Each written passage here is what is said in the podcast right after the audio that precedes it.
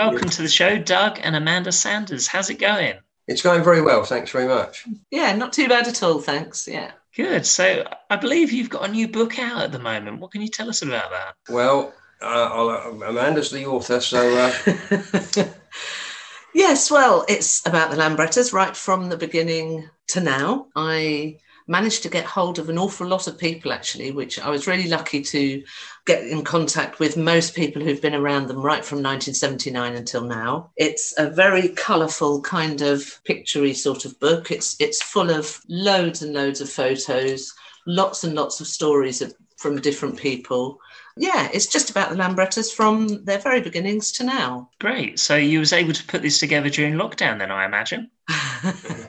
I certainly was. Yeah. I think it started a long time before. I mean, it was one of those um, things. Uh, I think I'm going to write a book, is what she said, for a long time, and then I don't know. You know, you, you see things, you don't know whether they're actually going to happen or not. But she's been really industrious with um, the research, and here we finally have the product, and. Uh, I get. Hopefully, you'll get to see it at some point because I think you're in there somewhere. Oh. Yes, In fact, you you are, are in there. You're in um. Uh, Page 116 here. there you go. So with the book, did you get lots of people coming into you like fans? And was there anything that you didn't know about or something you've forgotten about while you were doing the book? Not really. Nothing particularly that. Yes, I had forgotten about things, but I had my diaries, and that was really useful because I could go back to 1979, 1980 and read everything that was in there. So I had forgotten things, but it was actually lovely to read the diaries and get in touch with those people. Managed to get hold of Pete Waterman and quite a few people from Rocket Records.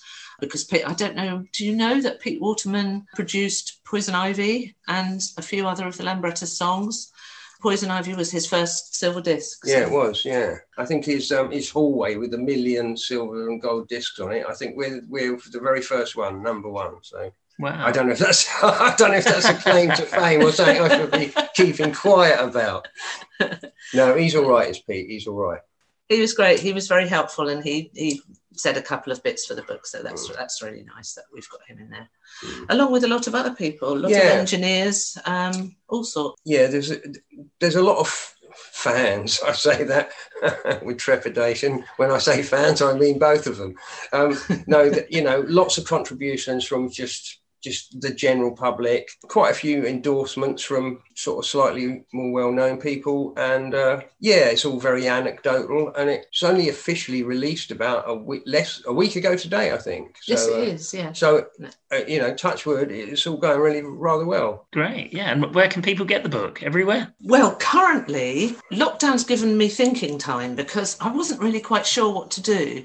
And so I started by just selling it myself via Facebook. So just literally online orders to the author currently. However, like I said, this second lockdown, it's sort of given me thinking time. And I Googled it uh, yesterday and found it on sale in Waterstones, which I'd never done, but they've just obviously picked it up. So I think once lockdown's over, I will talk to some bookshops and possibly Amazon. I'm not quite sure, but currently, just at the moment, it's via a link on Facebook. And uh, there's a page that I've created called Beyond the Jet Age, and and the how to order is on there. But so far, so good. Great. And so tell us about the title of the book. What's that all about, Beyond the Jet Age? well, I'll let you say that. yeah, that, well, our first album was called Beat Boys in the Jet Age, and there's a title track. There's a song called Beat Boys in the Jet Age. It's just an, it's purely and simply a, an extension of that, really. Just you know what sort of went on. That was among one of the well, the first album we did. So um, you know, it's just an extension of what happened after that, I guess. Just a little play on words with the with the album title. Nothing too deep.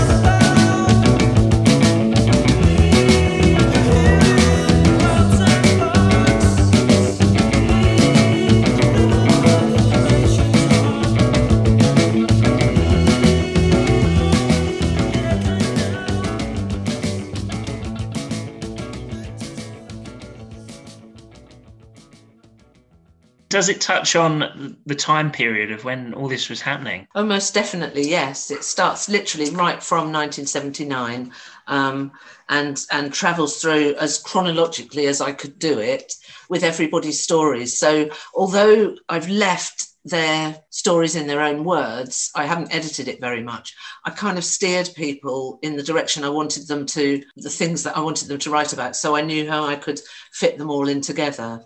So yes, it goes right from the first yeah. um, First- rehearsals, the first uh, photos, the first top of the popses, and and so it goes on um, the tour with Madness in Europe and and right through until 1982 when they split for a while. Then you've got a part two, which is much littler, but it's about um, a few reunion gigs in the 90s. And then part three is from 2009 to date, which is when they reformed with Doug and Paul. There must be quite a few funny stories in there as well, isn't there?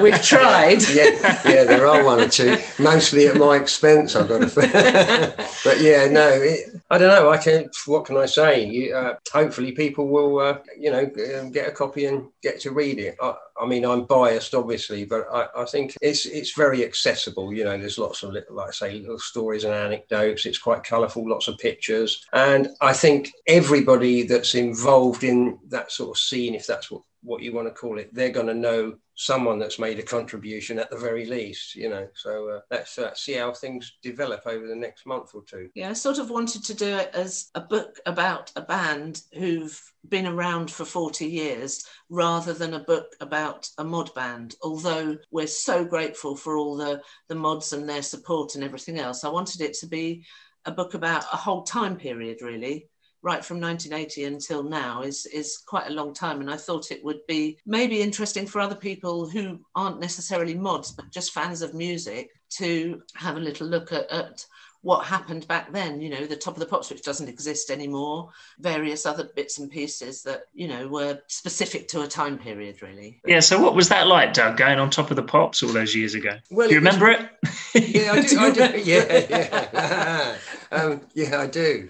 Back in the time when there were saber-toothed tigers. Yeah. No, I do remember it quite well. I mean, it's a, people ask this question quite a bit, and it, it's funny because when I was like about 14 or 15, I started learning the guitar and wanting to play in bands. I, I'd go to like the, um, you know, the local gigs and see the local bands. And I'd think to myself, one day I might be able to get to do that. And then you sort of get to do that. And then it's like, oh, I wonder what it'd be like playing in Brighton. Wonder what it'd like playing in London. What it'd be like being on the radio. And, and you, you sort of do it step by step. So, you know, it certainly wasn't an overnight thing. But so I think by the time you know, I got to do that, you know, I think we did really appreciate it and we did it enough times to for it to sink in. And I think we did it, you know, considering we were a lot younger then, I think we absorbed it quite well. And it was it's all good really. I can't I can't I don't have any bad memories about it. Just it was a lot of fun and very exciting to do that for, you know, because now it's a, such a different animal now. Um, you know, you do stuff like that to sell records. I, I can remember, um, I can remember phoning up the record company one day and saying, you know, how do we do? And they they say, well, we sold thirty eight thousand records yesterday. And it's like if you did that now, you'd be number one for ten years, you know. Mm. But um, and now it's all, of course, it's you know, rather than um, do gigs to promote records, it's it's more or less the other way around now. It's um, you know, the the records are, are much more, I wouldn't say superficial, but you know that not so, you know the the sales are much much less for for every band, and uh, it's all about playing live now, which uh, isn't going too well at this current moment. No, sa- sadly not. So how have you been during the lockdown? Well, I've been all right. I've been doing some writing. Obviously, Amanda's been doing writing in, a- in a different way. You've been So busy. she's been in one room, uh, you know, doing a book, and I've been writing some songs. Um, and that's going really well. I've got some songs that I'm quite happy with, which are a little bit different, let's say, a bit more, a bit more jazzy. But I've been trying to write songs that are more, just not more natural, but um, not geared to anything. If you see what I mean, it's just what comes out comes out. I mean, there's always a bit of you know contriving in as much as you're thinking of hook lines and all stuff like that. But yeah, I've been doing some writing, and I'm quite pleased with that so far. As and when we get to ever do any more recording, there, there's um, there's plenty of stock to choose from, as it were. And I, I suppose, like everybody, you probably had gigs and they were cancelled and Yeah. rearranged and cancelled. And yeah, it's been a, been Well- a rough year, really. Yeah, I mean, uh, probably Amanda. Amanda's our, is the band manager. I don't know if you know that, but um, she's the one that does all that. So I, I'm guessing that I think most of them were either um, postponed or cancelled or whatever. So uh, what we're left with is not very much at the moment. So uh, I think we just got to grin and bear it. But it's not just us. It's well, it's Yeah, everyone, isn't it? It's just the end of 2021 is is when we've got anything that might happen at the moment. But hopefully, with the news in the last few days, maybe it'll be sooner. You never know. yeah. Fingers crossed. Yeah, that'd be Yeah, great. we did. It's a shame because we had some really good uh, gi- sort of gigs that we, you know, didn't weren't able to do. There was there's a really good festival that I really enjoyed. We did it a few years ago in Spain called the Purple Festival. That that was really good. In fact, we, we were sort of second on the bill. Lots of bands. We were lucky to be second on the bill to the Buzzcocks. You know, sadly lost their singer not so long ago, but that was a great gig, and that that was cancelled or postponed. I'm not sure which. But you know, hopefully it'll all, it'll all come back eventually. Yeah, it will do. Got to be positive, haven't you? Thing about this lockdown, from your point of view, is that you've been able to do the book. You wouldn't have necessarily been able to have done it, maybe. No, you're quite right, actually. Yes, because I, I, um, I did have a job which I asked if I was able to stay at home and shield with Doug, and they said no. So I kind of was almost given the sack, if you like. Um, so I was sort of not really knowing what to do, and then the book completely filled up my time. So instead of being stressed about all that, I was able to spend the time doing it. So yeah, in a way, they did me a favour. Those people who told me I couldn't do it. So there you go.